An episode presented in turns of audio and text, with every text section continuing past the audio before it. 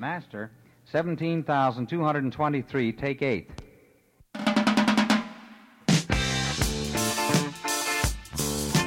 Micke Syd är trummisen som nittonhundrasjuttionio slog igenom med dunder och brak tillsammans med Halmstadbandet Gyllene Tider. Micke har hållit takten på otaliga hits såsom Flickorna på T V två, Sommartider och När vi två blir en med flera med flera. Du lyssnar på Grunden Media Podcast med mig, Carl Magnus Eriksson, Jakob Olsson och Johan Lejon.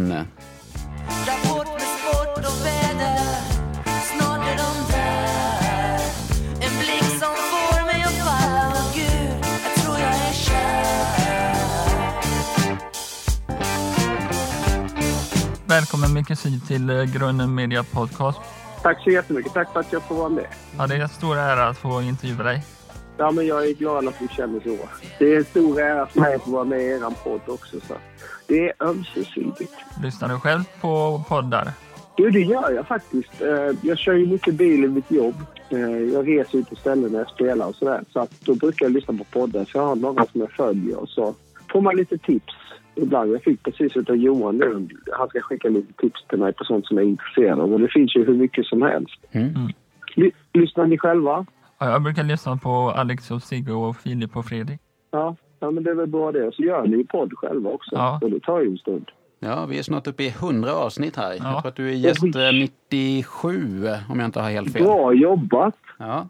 Jag lyssnar mycket på, dels så lyssnar jag på lite träningspoddar, eller människor som håller på med träning och kost och mat och sånt som är intresserade av det. Så lyssnar jag på en svensk podd som heter Snutsnack, där det är en före detta polis som är komiker nu, som intervjuar poliser. Mm-hmm. Jag tycker det är så intressant att höra folk berätta om sina jobb. Det är en jättebra podd, så det är poliser som berättar om hur det var polis helt enkelt. Snutsnack alltså? Eh, ja, Snutsnack. Lyssna på den, den är jättebra. Hasse Brontén heter han som har den. Han är stand-up-komiker nu. Han har varit polis. Eh, jättebra podd. Och så alltså, finns det lite andra... Jag lyssnar faktiskt mest på hälsopoddar. Mm. Jag tycker det är roligast av någon anledning. Så att, eh, men det finns så mycket, så det är nästan sånt. Jag vet inte vad man... Jag lyssnar mest på rekommendationer av folk som jag använder. När man får tips om något. Så kollar man in om man tycker det är bra. Och så. Ja, men precis. Det finns, det finns lika mycket poddar som det finns popband. Liksom. Mm, så är det. Hur började du med musik, eh, Micke Syd? Jag vet att jag kommer ihåg det ganska bra. Jag satt och spelade när mina föräldrar hade fest när jag var liten, typ sådär fem sex år. Så spel, dansade de ofta till dansband och sånt, på skivspelare och spelade dansband. Och då brukade jag sitta och spela på ett askfat med, med stickor, strumpstickor, eh, av någon anledning, när jag var fem sex år. Så att jag skulle väl spela trumman, tror jag. Så jag började då, och sen fick jag, fick jag ett trumset på julafton när jag fyllde tolv eller tretton, eller julafton när jag var tolv tretton. Mm. Och så började jag spela själv, jag lärde mig själv. Det är inte som idag att man kan ha kurser på nätet och massa sådana saker, utan det fanns ju egentligen ingenting mer än kommunala musikskolan. Men jag lärde mig faktiskt spela själv. Jag hade en dåligt band som heter Sweet, som heter Nick Tucker. Han var deras trummis, jag tyckte han var fantastisk. Så att jag mm. satt och spelade till Sweet-låten, så satt och övade. Trummisen är Sweet alltså? Ja. Mm. Ballroom Blitz med Sweet, min första favoritlåt.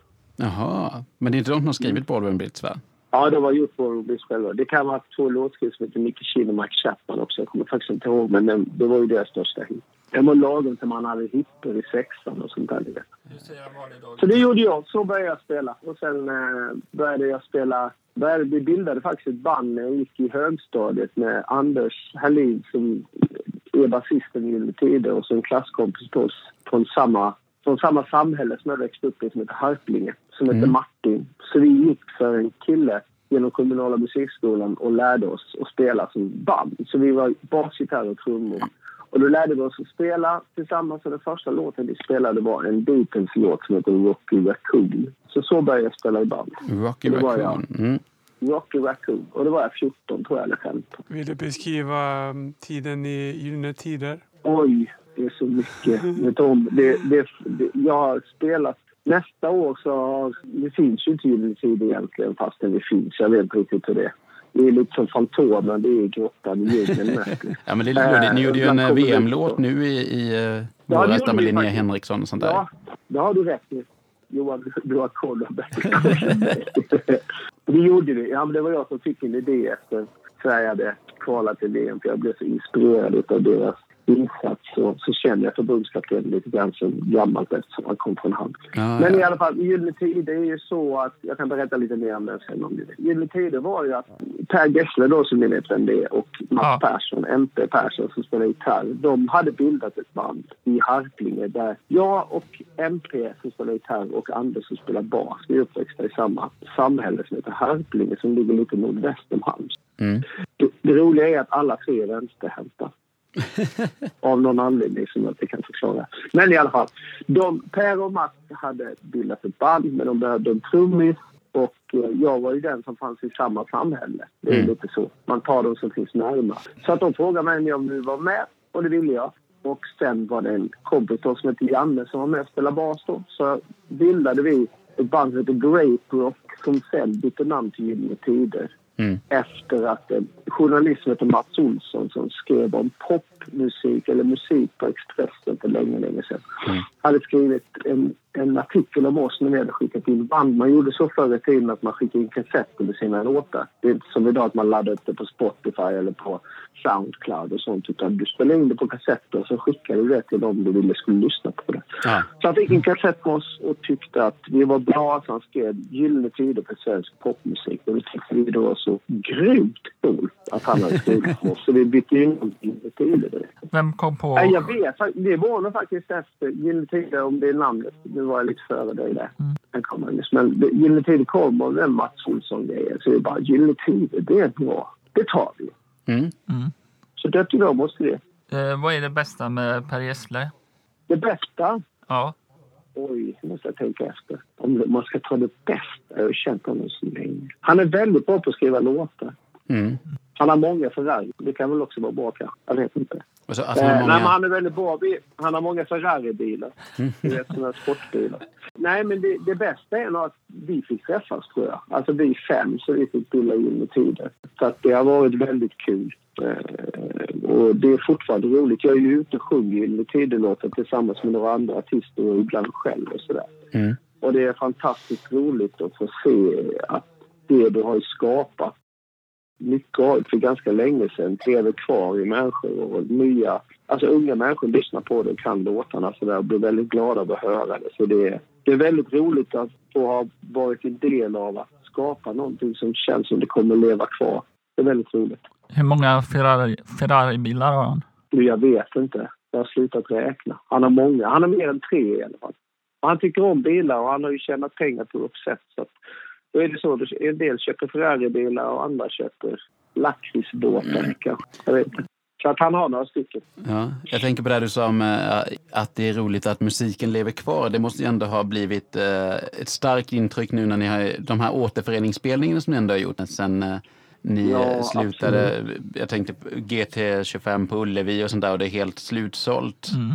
Ja. Det måste ju ändå ha gjort lite, även om ni var stora när ni var som mest aktiva och släppte skivor och sånt där, så måste det ändå ha varit lite skillnad att komma tillbaka flera år senare och mötas. Som av band, en... ja. Ja, mm. men jag, alltså, det är ju så också när man blir äldre så tänker man, alltså det omvärderas saker ganska mycket. När du var tjugo år och bara ville spela, spela liksom, då tänkte, det var livet det sätt. Men jag kan ju se nu att egentligen är ju den här lång, lång kärlekssaga mellan oss och publiken, för att hade inte folk hela anledningen till att vi gjorde föreningsturnéerna då nittiosex, tjugohundrafyra och tjugotretton är att människor har lyssnat på oss och vill höra låtarna. Eh, och då uppstod det ett tillfälle nittiofem, nittonhundranittiofem när vi spelade på torget hemma i Halmstad på en festival. Vi, låg, vi hade kompisar som gjorde festivalen. Och det var ju helt kaos. Det, de trodde det skulle komma vara fyra tusen personer. De var tvungna att sluta sälja biljetterna. Det hade sålt sjutton arton tusen. Åh jäklar.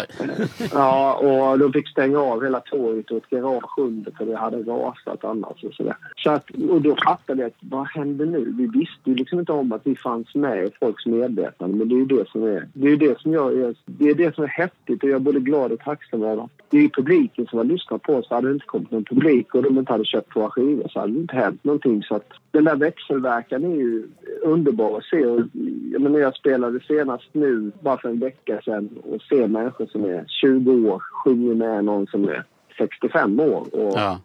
Det jag upplever egentligen samma känslor från dem, fast de som är unga inte var med när vi gjorde låtarna från första början. Men det spelar liksom ingen roll, för det så är det ju med ABBA eller med Beatles eller med, ja, man har sina låtar som följer med. Håkan Hellström. Ja. Vad som helst. Men det, det, det är ju tack vare publiken. Men det är ju tack vare att vi har gjort musiken. Liksom. Så ja. Den här relationen vårdar jag ömt. Det är fantastiskt att få vara med. Mm. Och som sagt, det måste ju varit häftigt om man då har haft ett uppehåll från det länge och sen bara kommer tillbaka och så ja, ser att det är större än, än tidigare.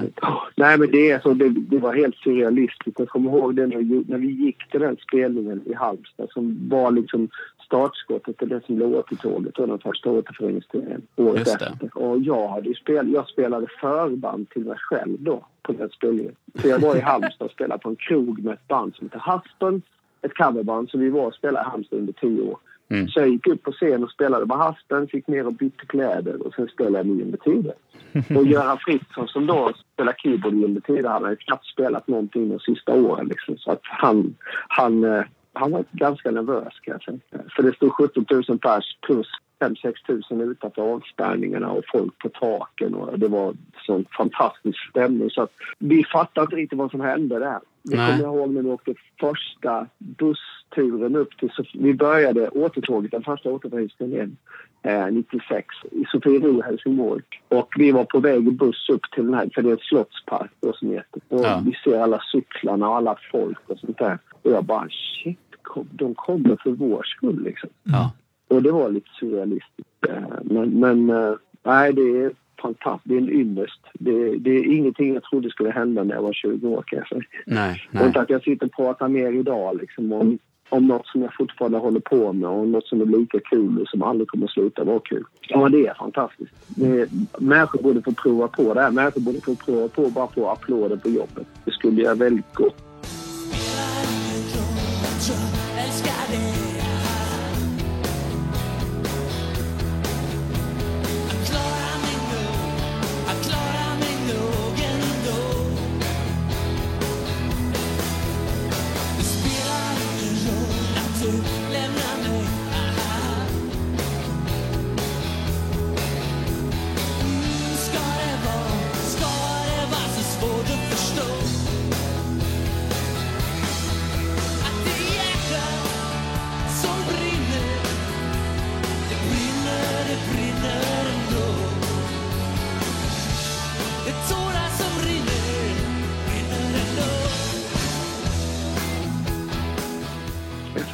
Ja, vi, vi fick eh, lite förmånen att prov, prova på det i veckan. Eh, jag sjunger i en ja, men jag sjunger ja. i en kör som eh, var med och gästade Bob Hund när de hade spelning här i, oh, i veckan. Cool. Ja, och eh, okay. Då var jag och Carl Magnus där, intervjuade dem och sen så var Carl Magnus med oss i kören uppe på scenen. Så vi var uppe och körde ett gäng av deras eh, låtar tillsammans med bandet här på ett ja. utsålt brewhouse i Göteborg. Så att eh, vi stod och hoppade och fick lite applåder den dagen. Det var ja, första det gången för mig.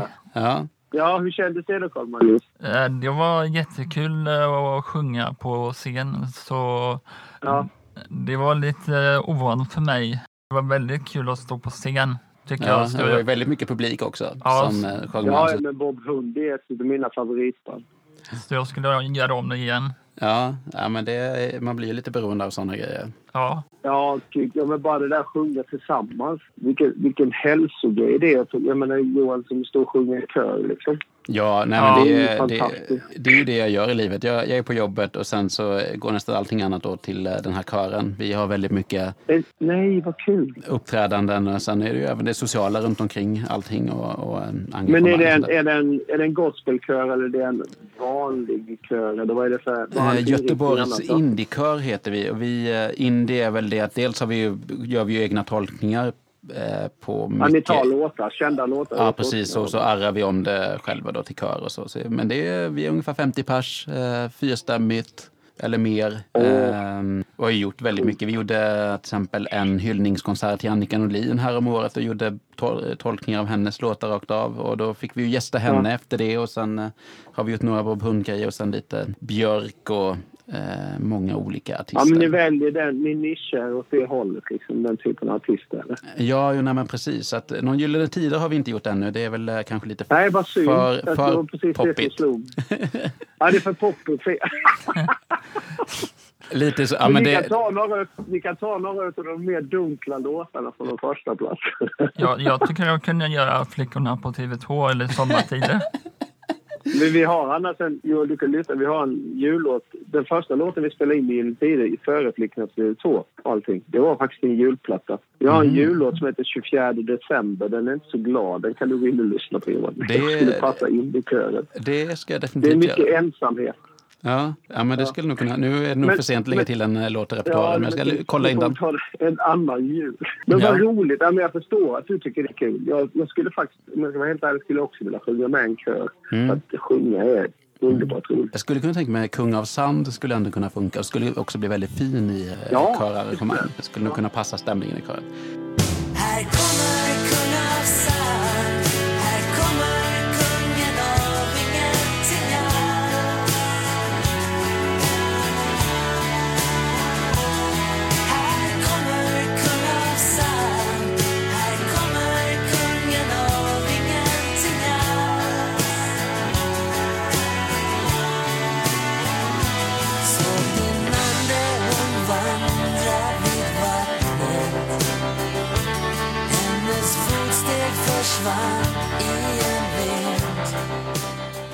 Lasse Lindbom producerar ju er första skiva. Hur är han som kompis?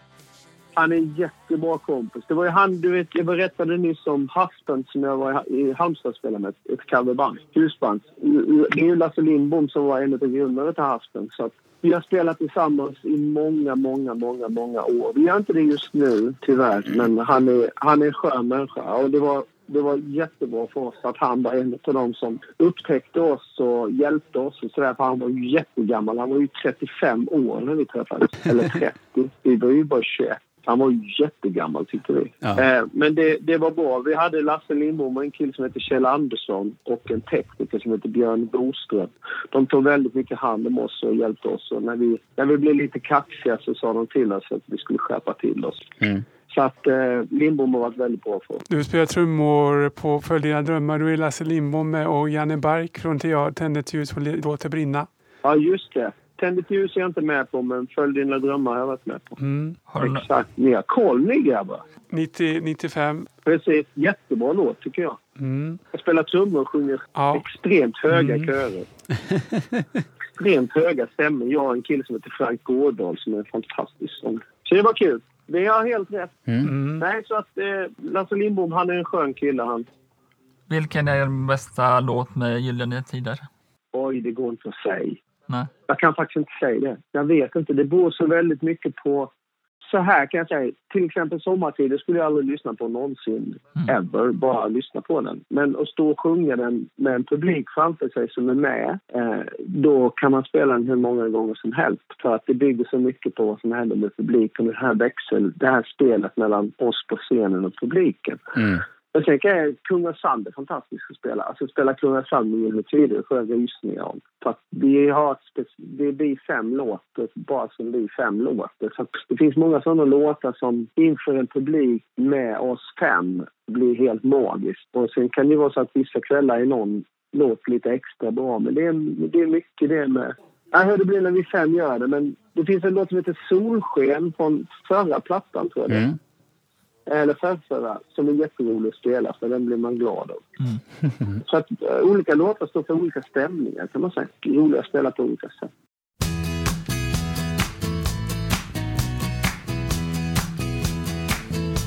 Jag knyter mina skor.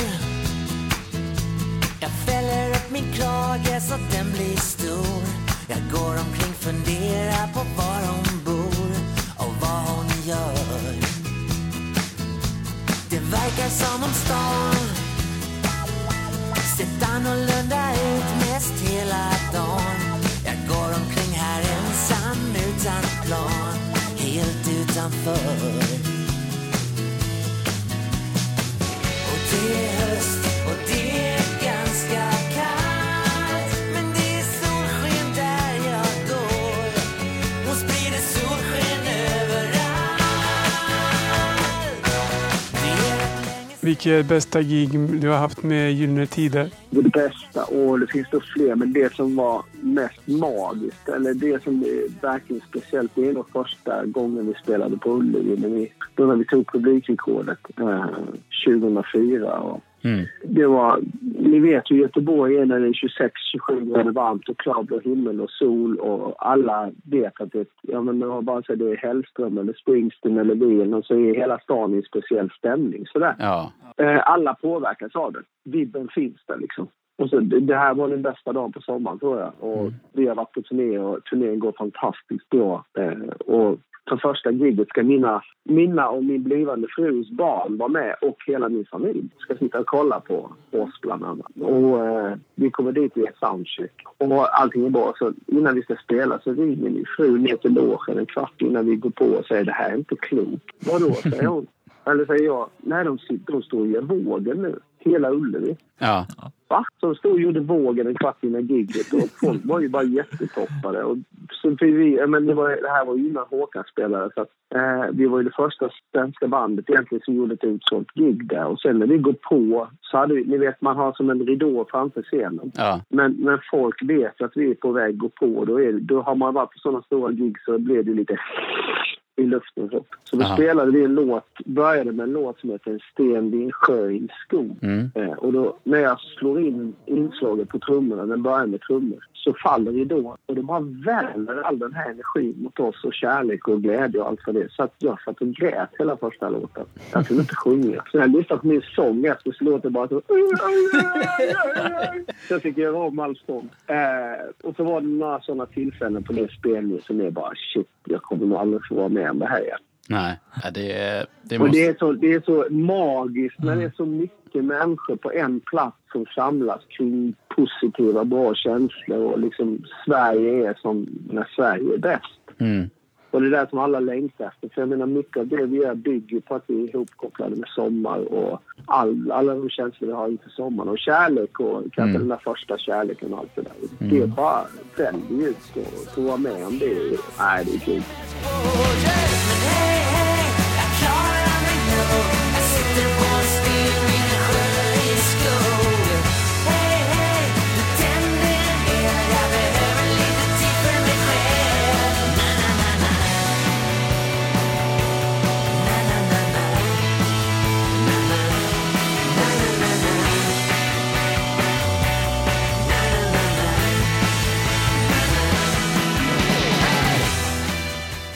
De här Ullevi-spelningarna blir ju oftast eh, någonting extra när det blir så stort och maffigt.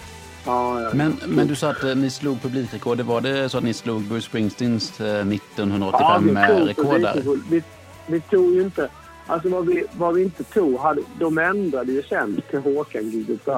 Vi, vi hade ju den gamla nivån. Mm. Springsteen, jag var på det Springsteen-giget åttiofem när, oh, när Ullevi fick smiss. Eh, och då tänkte de ju totalpublik, för då hade han ju mer. Men ja. Vi hade ju sextio tusen i princip. Och sen har ju Håkan haft mer. Men då ändrade de ju som jag fick kring mer folk. Så att vi hade mm. ju det mesta som hade gått att få innan, och då bytte tillbaka igen. Okay. Så jag tror att hade vi, hade vi haft en gamla publikrekord, för att det var ju sån, det var ju sån, den turnén tjugohundrafyra, då hade vi ett snitt på nästan trettio tusen pers per gig. Ja. Oavsett var vi var. Så vi hade ju säkert tappat, alltså vi hade ju sålt mer biljetter om det hade gått till. Men vi hade publikrekordet till Springsteen, tror jag tog det igen, eller Håkan eller något, när de ändrade det. Ja, men precis. Men det, det, det, det är ju en sån grej, det är bara kul för grejernas skull, men det var ju liksom för att vara med. Jag kommer ihåg att jag varit och kollat på Stones där och Springsteen och, ja men du vet ju själv, om du sjunger eller man bara är, man har ju sina drömmar liksom. Ja. Och där jag menar Stones och Springsteen var ju knappt när vi hade slutat. Så att, eller inte ens, nej det hade vi inte, vi höll på fortfarande då när jag kollade Springsteen. Men det, det var ju helt orealistiskt att få dem uppfyllda. Så sitter jag där liksom tjugohundrafyra och får göra det. Ja, man blir väldigt vördnadsfull när man är på en sån scen och bara känner att men här har ja. den här personen varit. Eller om man är i en loge och ser att de har skrivit eh, på väggen. Liksom att, ah, men här, här har Ozzy Osbourne skrivit på väggen. Han var här för tjugofem år sedan. Ja, men det är ju exakt så. Och så är det, och så är det fortfarande. Kan jag tänka mig som, jag menar, som du kommer att fick testa sjunga i kören som du har ja. Jonas. Man har något, det, det finns det som är det viktigaste, det är ju att stå på en scen med folk och ha det här utbytet människor emellan, bara så det är så, rent sångmässigt eller det är lira och tolka grejer och grejer tillsammans. Det är så unikt tycker jag, och det är fortfarande egentligen det som är det som är kul, att bara lira med folk. Sen om det är på Ullevi eller som jag gjorde förra sommaren ihop. Jag spelade ihop, kommer ni ihåg Freestyle mm. och Style? Mm. Mm. Mm. Jag har en liten duo ihop med Tom Ekman som var den sångaren i Freestyle. Så vi har varit ute och vi sjunger våra låtar tillsammans. Okej. Okay. Vi har gjort det i ganska många år. Jag har gjort det i åtta, nio år. Och det är jätteroligt för att folk har ju minnet alla låtarna. Så att, och när man byter sångare så händer en massa roliga grejer. Men vi stod inte på, det ro, en av de roligaste giggen vi har gjort var inte på, vet du, Paternoster ligger utanför Marstrand. Mm, ja. Det ligger en ö med en fyr som heter Paternoster precis en bit utanför Marstrand. Vi var där och spelade för en kompis. tjugo personer i sjöbord spelade vi. Mm. Och, och jag kan säga det, det är lika kul på ett sätt som att spela där som att spela på Ullevi. Det är bara det mycket nytt folk på Ullevi. Men det är fortfarande den där grejen om att bara möta människor och se. Det, man då börjar sjunga låten och så ser man att det glimtar till ögonen på dem. Jag kan se på människor att de far iväg till något tillfälle när de kanske var kär i någon eller när de pussade någon eller så. Som de kommer ihåg när låten spelas. Vi har ju minnen till låten. Det är det som gör att det kopplar an. Det har hänt saker i våra liv som, som växt till liv när låtarna hörs. Och det kan jag se på folk när de, när de far någonstans. För då är de framför mig fast i kroppen och i sinnet är de någon annanstans också. Mm-hmm. Och det är häftigt. Och det, det, de grejerna att, att få spela med andra människor. Och, ni vet, det bara, man kommunicerar utan att prata med varandra och mm-hmm. så händer det bra grejer. Det är magiskt. Hade ni något förband där på Ullevi? Den turnén, vi har varit på Ullevi två gånger. Vi var på Ullevi tjugohundratretton och första gången hade vi eh, Latin Kings och en kille som var stor, mest stor på sjuttiotalet. Han var med ett band som heter Grymlings också som heter Pugge Ågerfält. Mm. De var förband och förra, förra gången var Linnea Henriksson förband. Så det var lite så den överlappningen till att göra en fotbollslåt tillsammans med henne kom till? Ja, det, det var det. Men Linnea är också från Halmstad. Ah, så okay. Det var ju liksom det roliga att förbundskapten var från Halmstad och Linnea från Halmstad och vi från Halmstad. Mm. Vi ville bara veta, visa att Halmstad egentligen är bäst. Nej, ja, det, faktiskt, det, det var Linnea för att... Och det roliga med Linnea var att när vi spelade i Halmstad på Örjans vall då, mm. tjugohundrafyra, så stod Linnea utanför och lyssnade och var typ fjorton år gammal eller något, tror... som hon har berättat sen. Så att, ja, så är det i livet. Det händer mycket mystiska folk.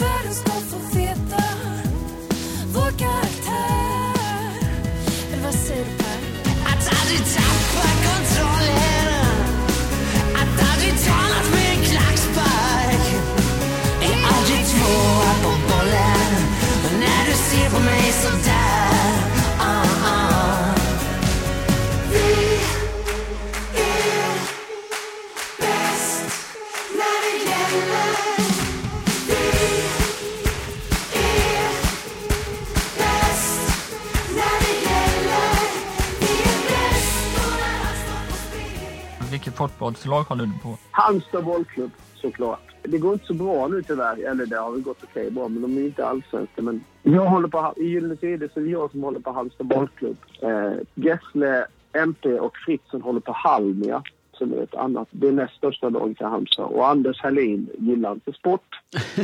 Han, så han håller inte på någon. Han spelade fotboll med mig när han var nitton, så slutade han gilla sport. Ja. Så jag hejar på Halmstad Bollklubb. Och till Sverige. Är det han som är duet i Du och jag och Glenn Hysén? Nej, det det det finns faktiskt här den låten var ju den den fick jag presenterat av mig av låtskrivarna och och jag bara fan det klart jag ska göra det. Men jag ringde ja. till Glenn och frågade för vi hade ju träffat några gånger. Jo men när vi spelar vi spelar fotboll sån här vänlighetsfotboll i Göteborg med ett gäng från Mölndal bland mm. annat mot Grunden Boys. Mm. Ja, kommer jag ihåg. Ja, men det var våra kompisar. Ja, men precis. Så någon gång vi spelade mycket matcher i Göteborgsområdet och då var ju Glenn med som man träffade honom och han är ju god gubbe. Mm. Jag ringde på honom och sa, hej du, jag, jag, jag ska sjunga in en låt om dig, är det okej? Okay? han, han välsignade det, så sjöng jag in det. Men, men jag vet inte vem du var, men vi kan säga att det var Anders. Det blev en bra historia. Ja, det funkar. Mm. Vi såg klippet förut. Ja, där är min yngsta son med. Jaså? Ja, de, de där små killarna som spelar fotboll med mig, om ni såg den. Ja, vi såg någon... Ja, det gjordes en video på den också, en enkel video. Okej, okay. ja, nej, nej, den, den såg vi inte. Vi såg ett live-framträdande i något T V fyra-program där Glenn, ja, bingo-program, Glenn. Mm. Där han var gäst. Just den där Glenn var med, han tyckte det var sådär kul. Ja, han var så lite obekväm. Han, han, han, han kunde inte ta en tonart. Nej, han kunde inte det. Han tyckte det var lite jobbigt att jag sjöng med honom för honom. Vi spelar fotboll och vi var hjältar på vår gård. I våra drömmar, det var ju dit vi skulle nå. Vi svävar bland molnen och jublar högt till molnen. Är ni med? Det var du och jag och Glenn Hysén. Vi var lyckliga och solen sken. Det var du och jag som kickar boll med Glenn Hysén. Kickar boll med Glenn Hysén. Kickar boll med Glenn Hysén. Ja. Det är ju faktiskt en videofilm ihop med, vad hette de? Ni vet, Säta Z hade ett fotbollslag. Så vilka? Säta. Tjoge. Jaha. Det var något, ja, alltså typ samtidigt som grunden så hade de eh, ett fotbollslag. De samlade ihop där Glenn tränade dem. Mhm. Och då gjorde vi en video där de var med och då var min yngsta son, men jag vet inte om det kanske inte finns på YouTube. Jag har ingen aning. Spela golf. Jag visste, visste inte vad det hade kollat. Mm. Hur förbereder du på scenen? Har du någon speciell ritual? Du, det har jag faktiskt. Jag är väldigt eh, opåverkad tills ungefär en, två minuter innan jag går på. Det brukar vara så när man träffar folk, och speciellt när man kommer till ställen och spelar eller vad som helst, så säger folk fyra, fem, sex timmar innan spelning. Är du laddad? Nej, säger jag då. Och då blir de lite missad, va? Tycker du det här är kul? Alltså, det är ingen del laddad så här långt innan för att då kommer inte jag orka. Så att jag har en liten procedur jag gör för mig själv för att fokusera energin och för att bli så bra som möjligt där uppe på scenen, oavsett om jag spelar trummor eller om jag sjunger. Så jag har, en, ja, jag har en procedur som tar ungefär en minut att göra. Så det gör jag precis innan jag går på. Och sen är det så jag spelar med Tommy så har vi våra små grejer vi gör innan vi går och spelar och, och med de andra jag spelar också. Mm. Så det är mer som att kicka igång motorn. Man bestämmer, nu, är jag, nu är jag på scen och så slår man igång den maskinen och så gör man sitt jobb. Vi intervjuade Christian Gabell och han hade tre trumpinnar, och hur många trumpinnar har du med dig på scen? Oj du, jag vet inte. Jag, jag gjorde en massa trumpinnar. Alltså jag beställde trumpinnar. Det stod Micke Syd och Gyllene Tider på till förra turnén. Så jag har mm. säkert kvar av dem. För att jag är rätt, jag är rätt bra på att inte slå sönder trumpinnar. Ja. Så att jag har nog några kvar. Så att jag har nog säkert, vad ska vi säga, trettio ton. fyrtio kanske. Vilken tjocklek har du på dina specialgjorda trumpinnar? Nej, det är faktiskt, de jag har är fem B X X L. Det är ett svenskt företag som heter Vincent som gör trumpinnar. Okay. Så jag har fem B X X L, vilket betyder att de är lite längre än vanliga fem B. fem B är någon sån här standard. Ja. Men sen har jag faktiskt, ibland när jag känner att jag vill trycka på lite mer, då har jag ett gäng Mickey D-stockar också. De är lite tjockare. De är mm. sköna spelarna. Det blir bra köttar i dem. Jaha. Så det hade jag ibland också. Så det, det är de som jag har gjort till mig själv. Men det är ju sådana standardstockar också har jag gjort. Så har jag lite mycket D-stockar. Så har jag faktiskt som vi hade den tjejen, den tjejen som är chef på fabriken som gör trumpinnar. Hon älskade Gyllene Tider. Eller hon älskar Gyllene Tider. Så att när jag, vi beställde, ni vet man kan köpa stockar som inte kan säljas. Så det är andra sorteringar. Kanske lite skeva sådär. Men de har dem då så man kan köpa dem fast billigare. Ja. Cool. Så vi köpte kring sådana för att på våra turnéer nu, de, i alla fall speciellt de sista två, så eftersom Roxette har varit så stora utomlands, de har så mycket fans över hela världen, så ja. Kommer de fansen till Sverige för att titta på oss också, för de vet att här ska de in i tiden, nu borde du ju lyssna på allting. Mm. Så förra turnén, tjugohundratretton, så hade vi folk från tjugonio länder som kollade på oss. Oj. Från, längst bort var Brasilien och Australien kom det folk för att titta på oss i Sverige. Så att då tänkte jag att då vill jag göra något för dem, så att jag beställde en massa trumpinnar. där det stod Micke Syd och Gyllene, min autograf och Gyllene Tider på dem, tryckt. Och så den tjejen som då älskade Gyllene Tider hade tryckt love på engelska, alltså kärlek på engelska, på ett par trumpinnar i höst. Jag hade beställt femtio par. Mm. Så när vi fick se det, jag och min trumtekniker, så skickade vi tillbaka allihopa och sa hej, kan du trycka love på allihopa? Så hon fick ställa sig och trycka en hel natt bara för att få med kärlek på alla trumpinar. Så kastade vi ja. ut dem till folk sen. Så de fick dem som souvenir. Men att du vet att de kom från tjugonio olika länder och sådär, då var det personer som liksom stod i kö efteråt och ville ja, har, äh, ja, har, signera och, och prata och sånt där. Vad sa du? Ja, nej, men vi vet. Alltså de flesta, många av dem som kom har varit med under så många år. Mm. Och eftersom sociala medier gör ju Facebook-kompisar med de flesta, alltså med många av dem. Så att, mm. ja, man vet det. det var, och de har liksom, de har som koll på varandra. De hjälps åt så mycket för att, för det var ju liksom en tjej från Tyskland som köpte biljetter till varenda spelning. Man liksom, de lägger ner så mycket pengar på det. De är så dedikerade så att det är helt fantastiskt.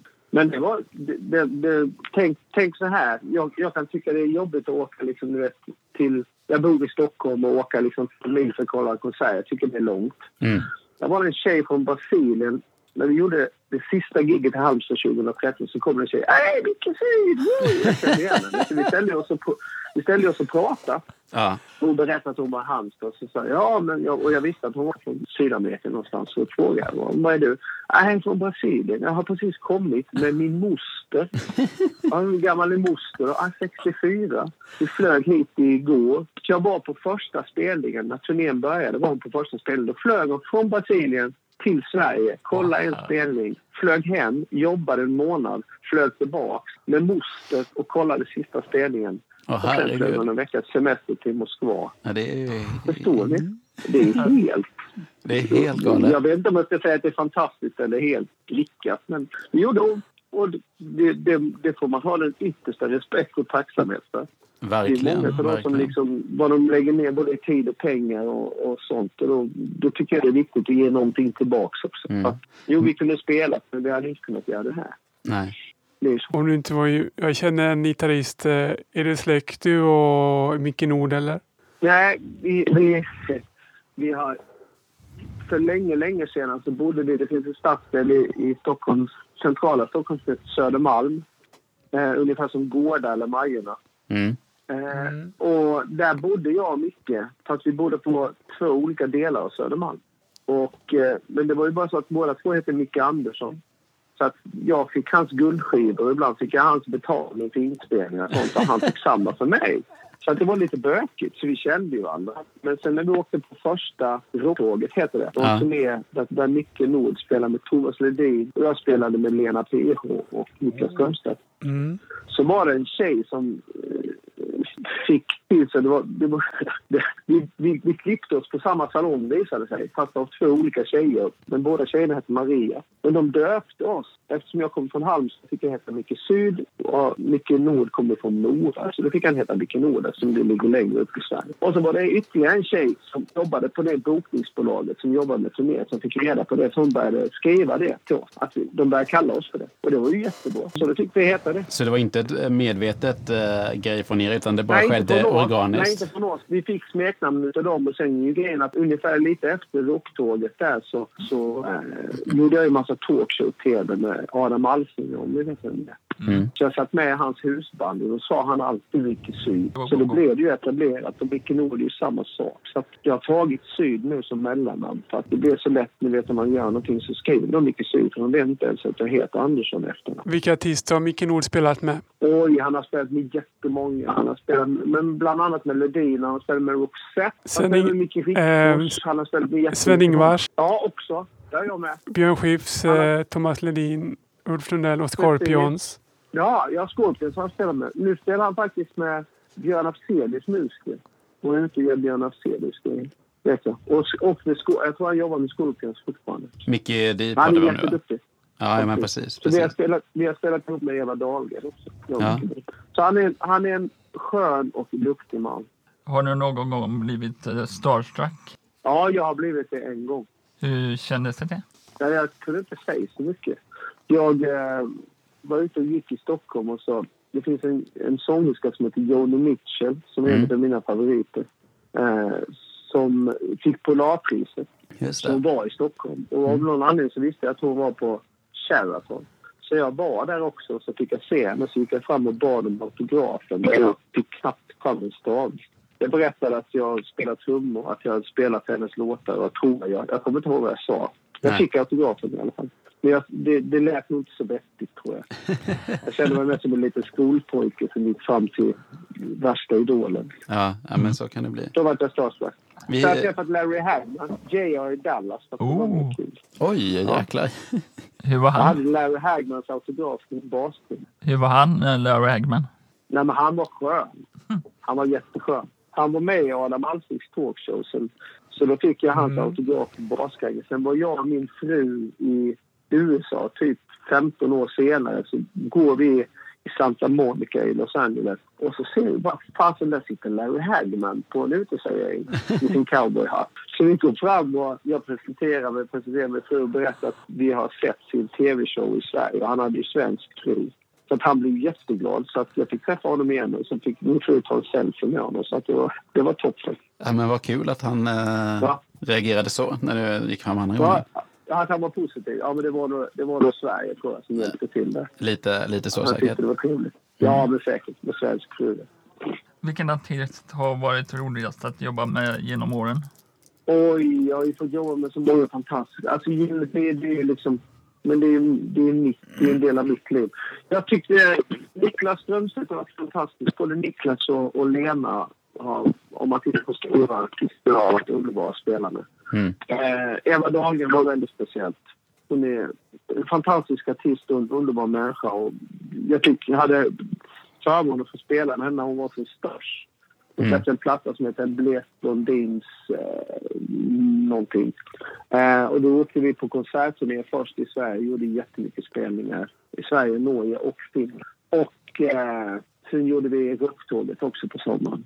Och det var mycket Nord med varandra. Det var jättekul för att hon var artist, och så var det kul också för att bandet hon valde att sätta ihop hade egentligen aldrig spelat ihop, så det var väldigt, det var några väldigt unga människor och så var det Micke Nord och hon som, alltså vi, vi var spridda i åldern men vi fick till något väldigt, väldigt bra, så det är nog det närmaste, hur ska man säga, bandkänslan som var att spela Gyllene Tider som, som det var. Och det var ju kul eftersom det var så stort och allting gick så bra hela tiden, så var det ju, det var väldigt kul. Så jag, jag skulle nog säga hen, turnera med henne förutom Gyllene Tider.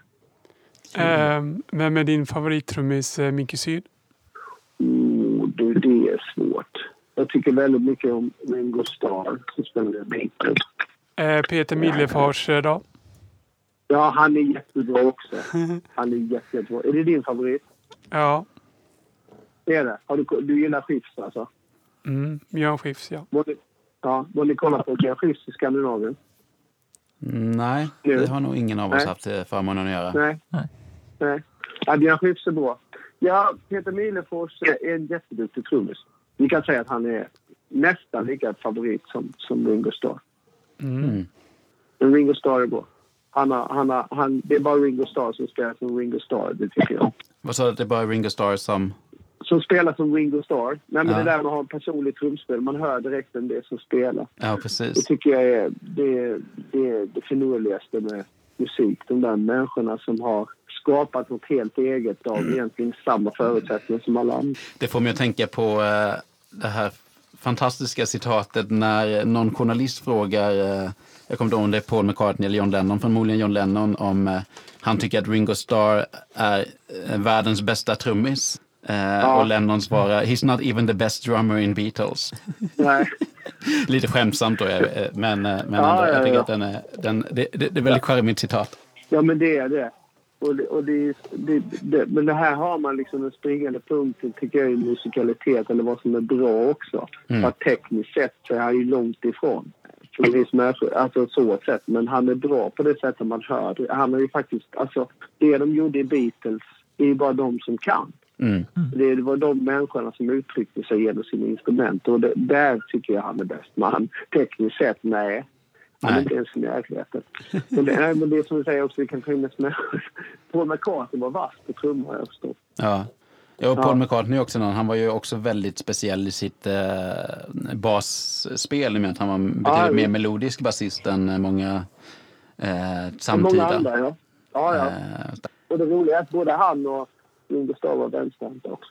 Just det. Men du är inte, eller du är vänsterhänt? Jag är vänsterhänt. Men jag, lärde mig, det, jag spelar ju som en högerhänt. Okej. Okay. Men jag har hi-hat, alltså för er som har koll på trummor. Mm. Om man är, om man är högerhänt och sitter som jag gör, då har man högerhanden på hi-haten, men jag har vänsterhanden på hi-haten.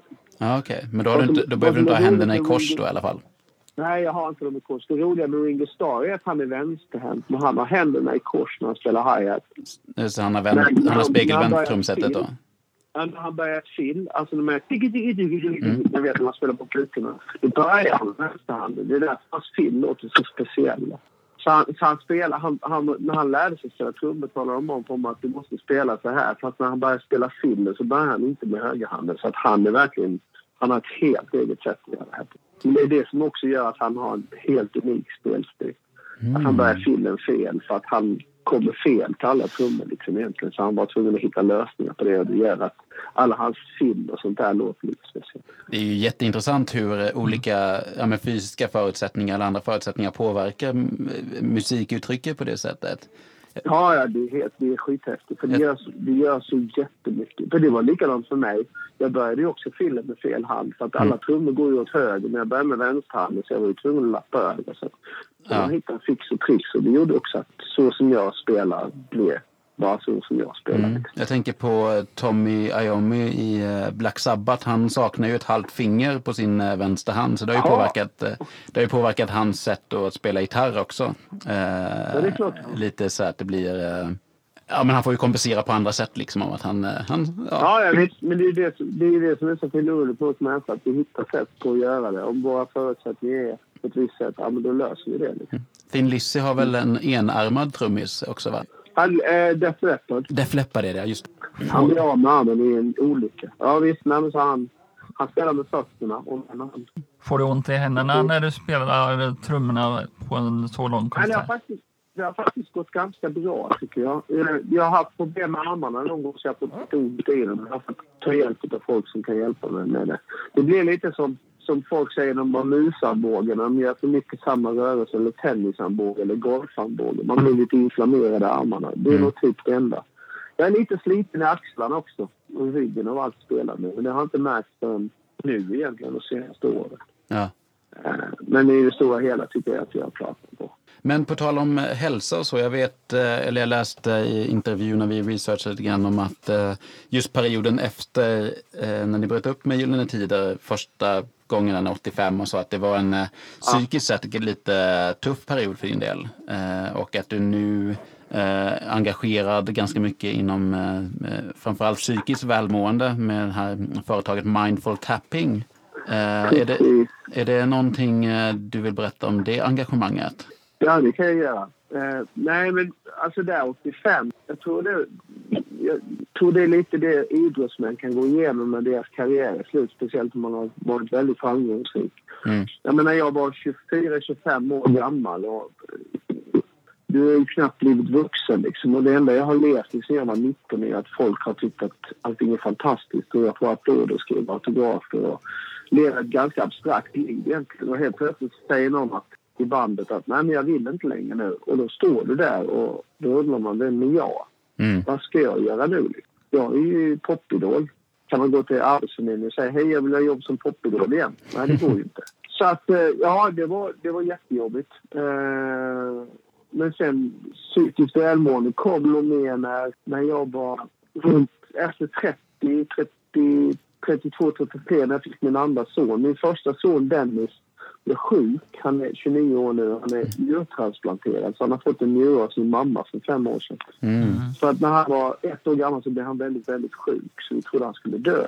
Och eh, då visade det sig att han hade, han hade problem med urinledaren som gjorde att hans njur pajade.